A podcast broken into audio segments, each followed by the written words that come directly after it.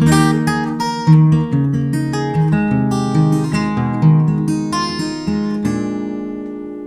I'm Diane Hullet, and welcome to the Best Life, Best Death podcast. Today's guest is Dr. Sara Zeff Geber.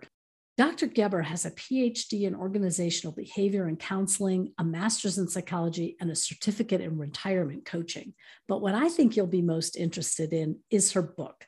She wrote a book called Essential Retirement Planning for Solo Agers. And this book in 2018 was selected as one of the best books on aging well by the Wall Street Journal.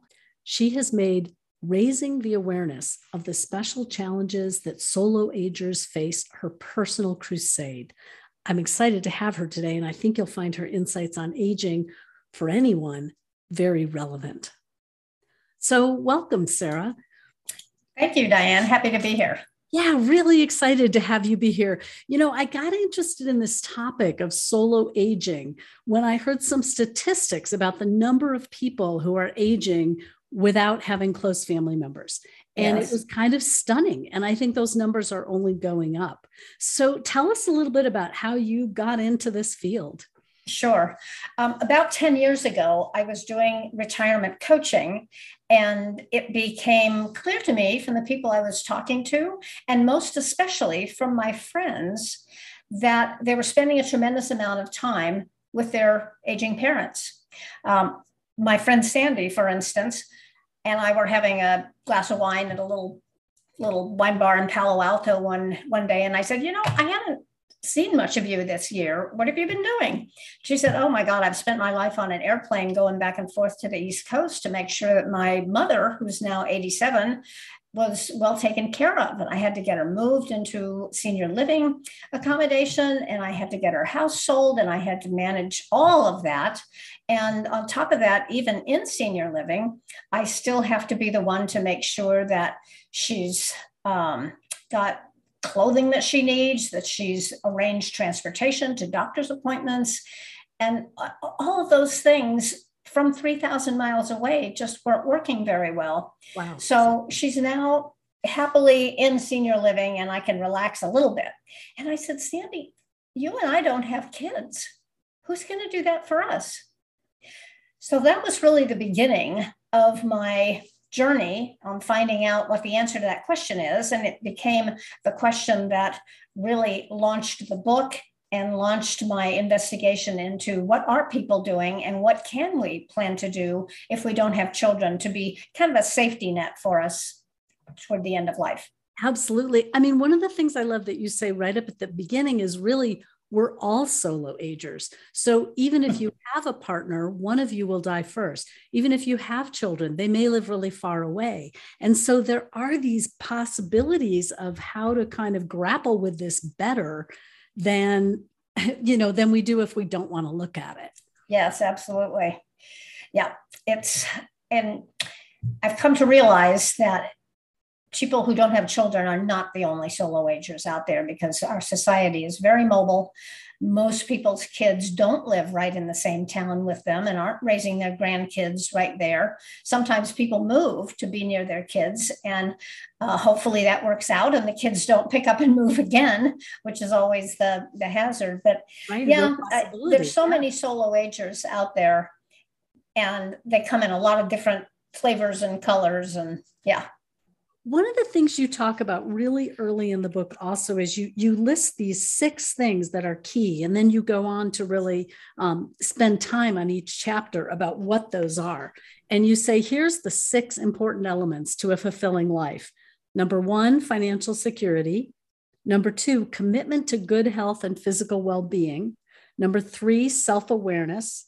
Number four adaptability and flexibility Number five, a strong social network. And number six, religion, spirituality, or some sense of a belief system larger than yourself. And I love mm-hmm. that you say you used to include fun on the list, but then you realized if those six were taken care of, the fun would take care of itself. So, yeah. Um, which you know, tell us a little bit about whichever of those six areas kinds of kind of jumps out at you today. Well, I think the social network has over time in my observation and in the research that I that I read, studies that are being done with people on isolation and loneliness, um, especially in the last two years that we've been experiencing the pandemic. Isolation and loneliness are really the enemy. Yeah. And solo agers, in some respects, are much more susceptible to that because they don't have the, the family backup that just, for most people, doesn't go away no matter no matter what you do. Their family right. is even usually the distance, there for you. Even the distance, people figure it out, right? Yeah, they figure it out. They do figure it out. Just like my friend Sandy flying back and forth and living on an airplane for a year. So, um, social building that and maintaining that social network, I think, is one of the most critical things for people. Now, everything on that list is important and it, not just my opinion, it's all research based and it's you know it's partly it, it's what how i see people making sense of their lives as they get older but clearly those are things that matter or, or should matter to everyone Right, right. And and you talk about how they kind of weave together and why they're so important. But one of the things I found most powerful about your book um, is is that not only does it say hey here's what's important and here's the research behind it and here's why it's important and here's anecdotes about it. Then you go on to offer very specific worksheets um, charts kind of ways to actually think it through for yourself. And i think that's just brilliant. How did you come up with that?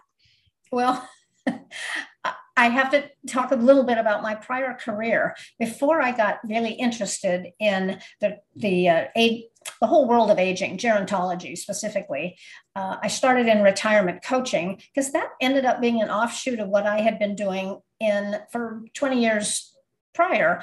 I was in leadership development. I did a lot of coaching. I did a lot of training, and in the coaching, I noticed that the clients that were around my age, in other words, baby boomers, were starting to talk more about their retirement plans than their business plans. So I thought, hmm, you know, something's in the wind here. Right. So Wait I, a minute. Started, There's a lot of people talking about this. Yeah. yeah. So I started getting very interested in that. Um, and the worksheets were actually quite easy for me to do because in my life as a as a corporate trainer i had to develop a lot of worksheets. And that was you know how people sort of figured it out for themselves. It's how people learn is to put themselves in that situation ask themselves the hard questions and start to formulate the answers. Just like when you do an advanced directive and a power of attorney if you sit down and do a whole estate plan your attorney is likely to give you worksheets. And by the same token, these are the same, these are the same kinds of worksheets that help you kind of understand yourself. Right, right. And I love like the example of the um with the social one. One of the things you do is you kind of say, okay, so who are your friends? Write them down. like like who's the inner circle who's the next circle what age are those people and how can you rely on them or can you rely on them and it's um it's so you call it a re- relationship evaluation worksheet and mm-hmm. um, that really is a starting place for people to kind of assess like how have I cultivated this network? I've, I've heard it said that that isolation is the new smoking, like it's that yeah. bad for your health. Yeah, They've equated it to 15 cigarettes a day. Isn't that incredible? Wow. Yeah. And and I think it's one thing to sort of say, "Hey, I know I need to do that." And it's another thing to actually go out and do it. And the pandemic has of course made that harder. Yes, and I've I've found over the 10 years that I've been doing this, I have found that it's especially hard for people who are quite introverted. Makes sense. I think one of your anecdotes talks about someone who moved around a lot as a kid um, and as a result, they knew how to make friends. And so as a result, they took that into their aging. But other people, it's it's a little harder to reach out and to figure out how to make those connections. It is. It is. And I I think I, I in the book, I give a lot of examples of ways that you can do that. But it's especially hard for people after they leave their primary career. Yes. And again, most people, most baby boomers' primary career involved going to an, an office or a workplace somewhere right. most of the day. And our social connections oftentimes turned out to be the people we work with. Those are the people that we had the the um, well, we saw them the most. we often saw them the most, had connection associated with them, went to happy hour on Friday evening. And so it, it, they became really solid friendships. And many people have carried some of those into their retirement life. But more often than not, people find that those, those work relationships kind of, kind of peter out, sort of die a natural death. And then you're relying more on number one, family, but for those people that don't have family, it's time to start joining some groups. Right. it's time to get active in your church or synagogue, and there are plenty of, of affinity groups there. Um, if that is unappealing, then look into what's going on in your community. Uh, all the senior centers have very active uh, groups that you can belong to, book clubs.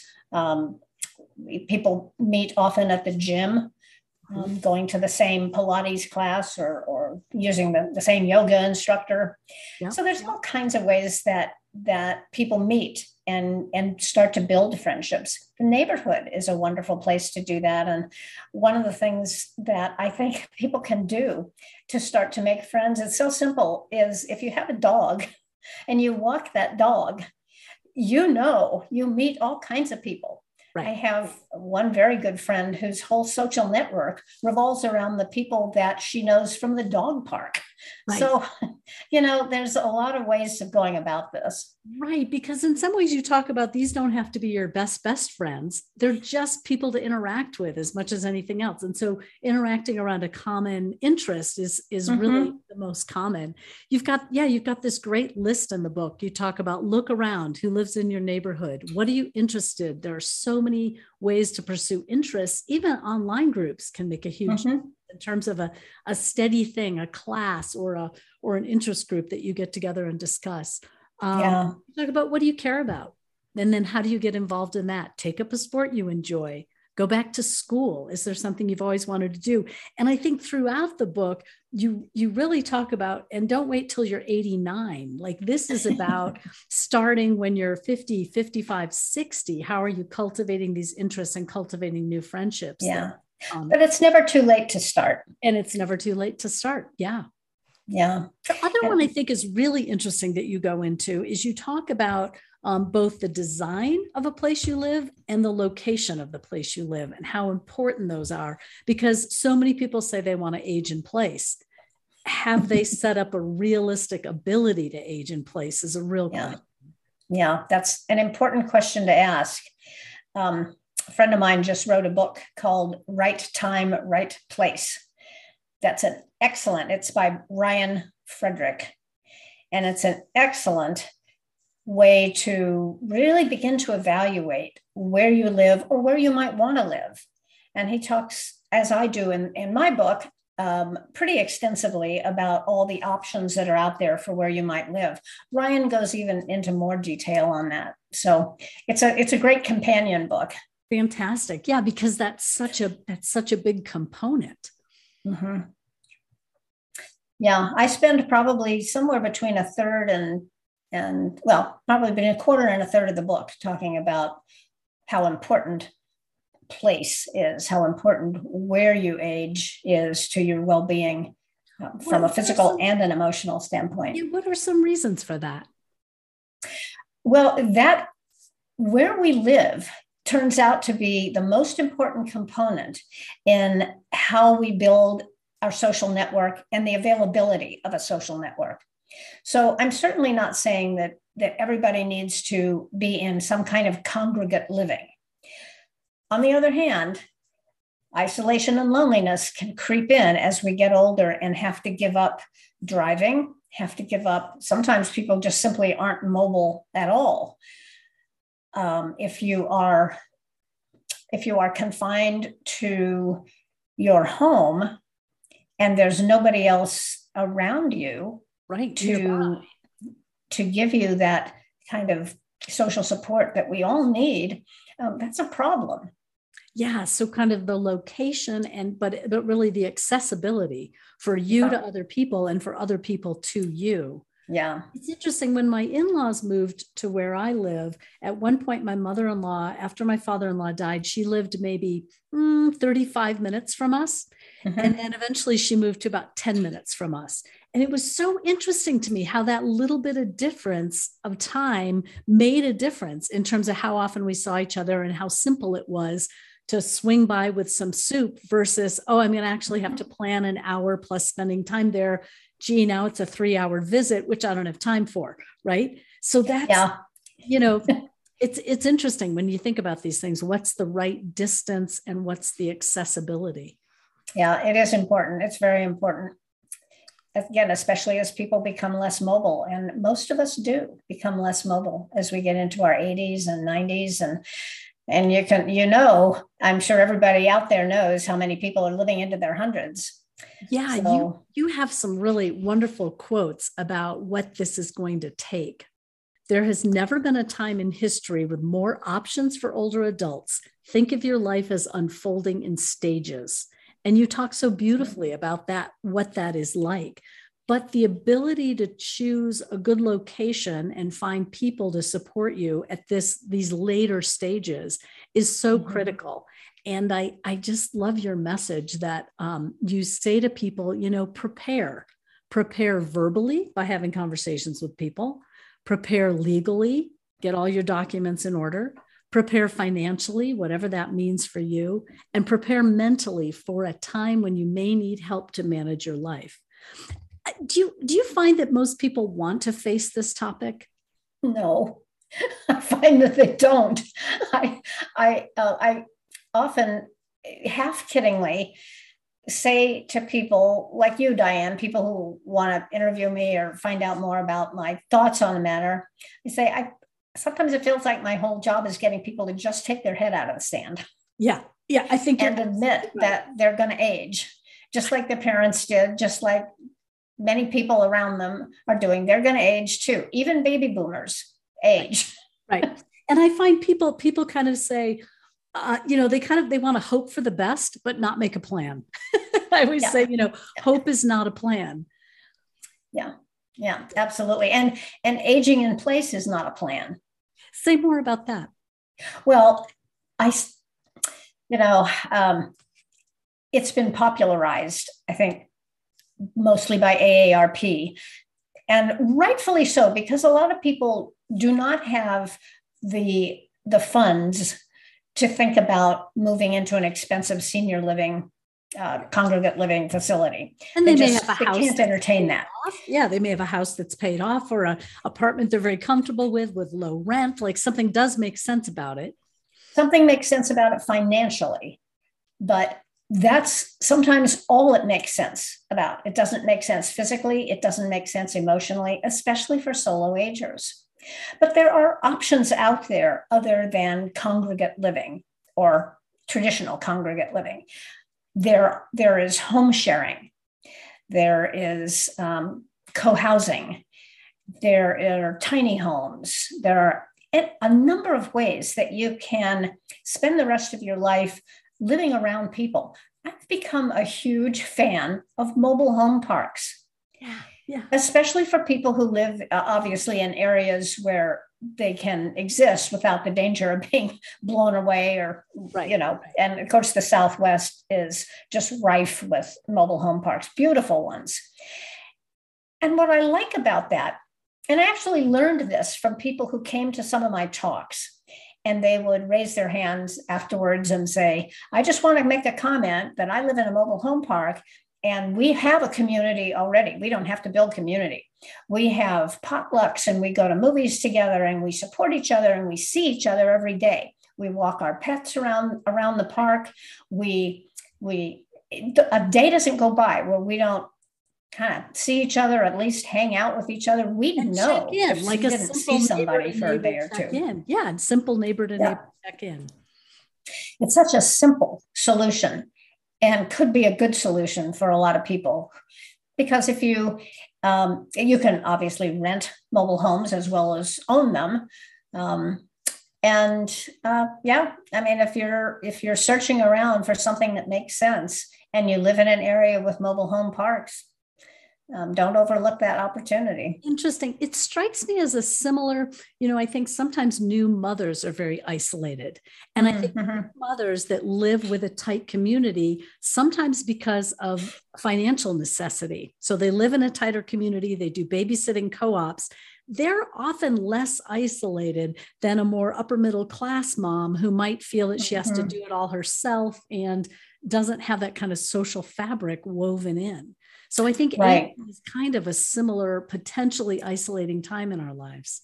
Yes, except aging is forever, at least until the end, and new motherhood ends that's when right. your child goes to preschool and you meet other preschool moms and that's right so it's it's a it's a terminal condition yeah, whereas yeah. isolation is a perpetual condition and only gets worse yeah interesting so you would advocate for finding a place to live that that essentially promotes social socialization so that socialization doesn't become some kind of extra task on top of right living. You just automatically I like that. Yeah, I like that, Diane. That's a good way of putting it. Now, there if you are someone who lives in a condominium complex or an apartment and you know a lot of your neighbors and you see them and you know if they didn't see you for 24 or 48 hours they'd know something was wrong um, then that's a step in the right direction. It doesn't mean you're it doesn't it's not the end all and be all because those people who see you and know you in your condo complex may not be the people that you would choose right. to be around a lot more than once a day hello at the mailbox. Right. So but it's better than rattling around in a suburban home on a cul-de-sac somewhere where everybody comes and goes in and out of their garage. Right. You have to make a big point of seeing a neighbor. Right. Um, it's just not that if that's your idea of aging in place i think it's a bad idea. Great. I love that. I love that. I think your your your book and your whole um, attitude is really about proactive. You know, it's really mm-hmm. about how to make the most of things, knowing that there's this inevitable physical challenge of decline, both physically mm-hmm. and mentally for many of us. Um, you you open the book by talking about. I love these two phrases. You talk about how you know, th- these are bonus years. Really, if you live beyond 60, this is incredible. You've outlived so much of humanity historically. And another way of looking at these bonus years is life without a script. So, up until this time, we've kind of had um, like a, a, a, thing that we understood to be doing learning mm-hmm. years, working years, and maybe parenting years, maybe not parenting years. But now you move into life without a script. And so you say quite directly in the book, how do you take charge of your own script and not wait for things to happen to you, but really proactively make choices that are good yeah. for what your situation is, which varies widely. Yeah, I that's putting it very succinctly and well. Excellent. Well, thank you so much, Sara, for your time. Um, I really have appreciated all that you brought through your book and through your website. You can find out more about Sara's work at her website, lifeencore.com, or by mm-hmm. Googling her, Sara, S A R A, Zeff, Z E F F, Geber, G E B E R.com. Thanks so much for joining me. I really appreciate it. And I hope people take a look at this essential retirement planning for solo agers book. There's so much good information in it, solo or with far flung children. Yeah. Thank you, Diane. It was a pleasure. Thanks, Sara. Have a wonderful day. Thanks. Bye. Thanks again for joining me on the Best Life, Best Death podcast. You can find out more about my guest, Dr. Sara Zeff Geber, on her website of her same name, sarazeffgeber.com, or lifeencore.com. That's L I F E E N C O R E Sara's book is Essential Retirement Planning for Solo Agers, a retirement and aging roadmap for single and childless adults. Thanks so much for listening. Best life, best death.